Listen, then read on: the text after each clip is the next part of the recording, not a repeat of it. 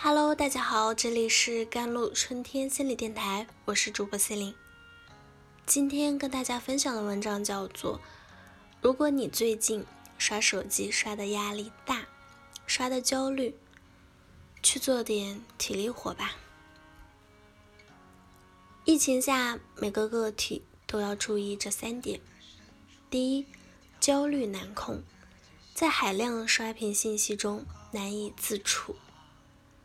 疫情当下，数亿人蹲在家里，躺在床上，坐立难安。一会儿拿起手机刷两下，又觉得不想刷，于是放下，放下也不知道干啥，脑子懵懵的。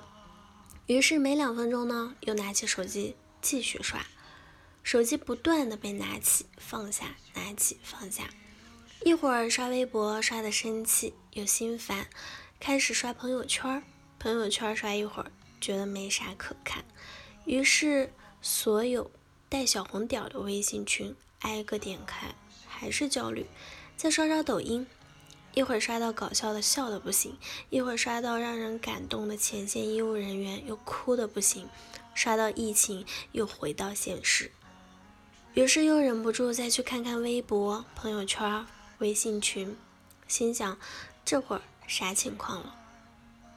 刷了很久，一看表才过去不到两个小时，觉得时间过得好慢好慢。但一天天结束，又觉得时间好快好快。这段时间，很多人都活在信息刷屏的焦虑中。第二点，同理心过载，甚至。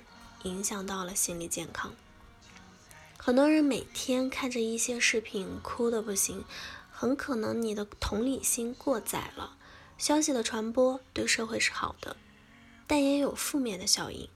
爆炸式的信息流通，特别是疫情当下，大部分信息是负面的，一直刷下来会对个人产生巨大的心理负担，什么也做不了，让你更加悲伤。这种负担对于天性敏感的人来说，则更加致命。连月在一篇文章中写道：“有位妻子留言抱怨丈夫，说他在家情绪已经失控，和父母吵，和孩子吵。”长江日报在一月二十五日报道，四十多岁的周先生每天反复量体温。大年三十晚上泡脚后测出体温有点高，在家嚎啕大哭。七旬老父亲抱着他说：“不用担心你得肺炎，就怕你是精神出了问题。”老人及时拨打了心理热线求助。第三点，每天的时间都白白的浪费掉，而时间如此宝贵，很多人并没有上述两种问题，但就是每天。都把时间浪费了，无所事事，刷刷段子，看看综艺，打打游戏，吃吃喝喝，熬到半夜，睡到中午。不要这样消耗自己。疫情过后，你还要上班，不要把自己养傻了，不要把自己的生活作息搞得一塌糊涂。这段特殊的时期，我们个人该怎么度过呢？不要再无时无刻的刷新闻。不是不让大家关心疫情，关心是有必要的，但没必要无时无刻关心国家社会，也要关心自己。尤其这段时间，多观察自己的情绪和心理，尤其那些敏感型人格的人，不要让同理心过载了，不要被疲劳感碾压。第一。控制自己刷新闻的频率和时间，比如两三个小时以上看一次即可，每次少看一会儿。第二，可以适当的娱乐，且不必有负罪感。这时候刷刷可以吗？刷剧可以呀，看电影可以吗？打打游戏可以吗？甚至看看段子笑一会儿可以吗？我这样娱乐不关心国家和社会，会不会太冷血？不会的，不要有负罪感。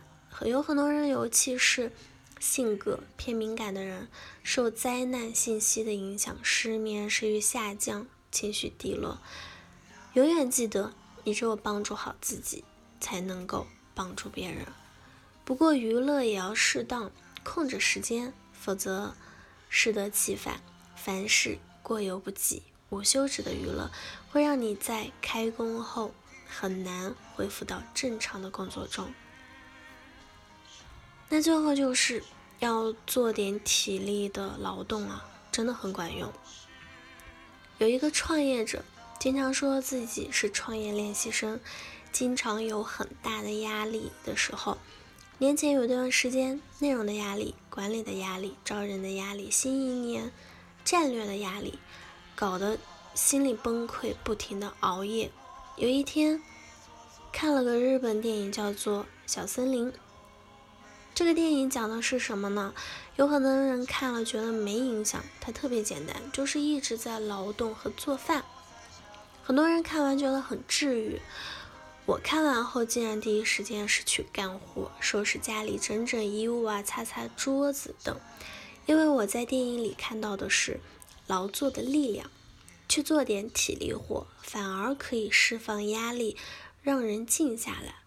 如果你最近手机摔的压力太大了，就不要一直趴在沙发上、瘫在床上，站起来劳作一下，去整理衣柜啊，去擦擦。书桌呀，说不定还能有惊喜。把家里不要的杂物也收拾出来，戴上口罩下楼扔一下，并不危险。这样劳作一下，相信会有好处的。好了，以上就是今天的节目内容了。咨询请加我的手机微信号：幺三八二二七幺八九九五，我是 C e l i n e 我们下期节目再见。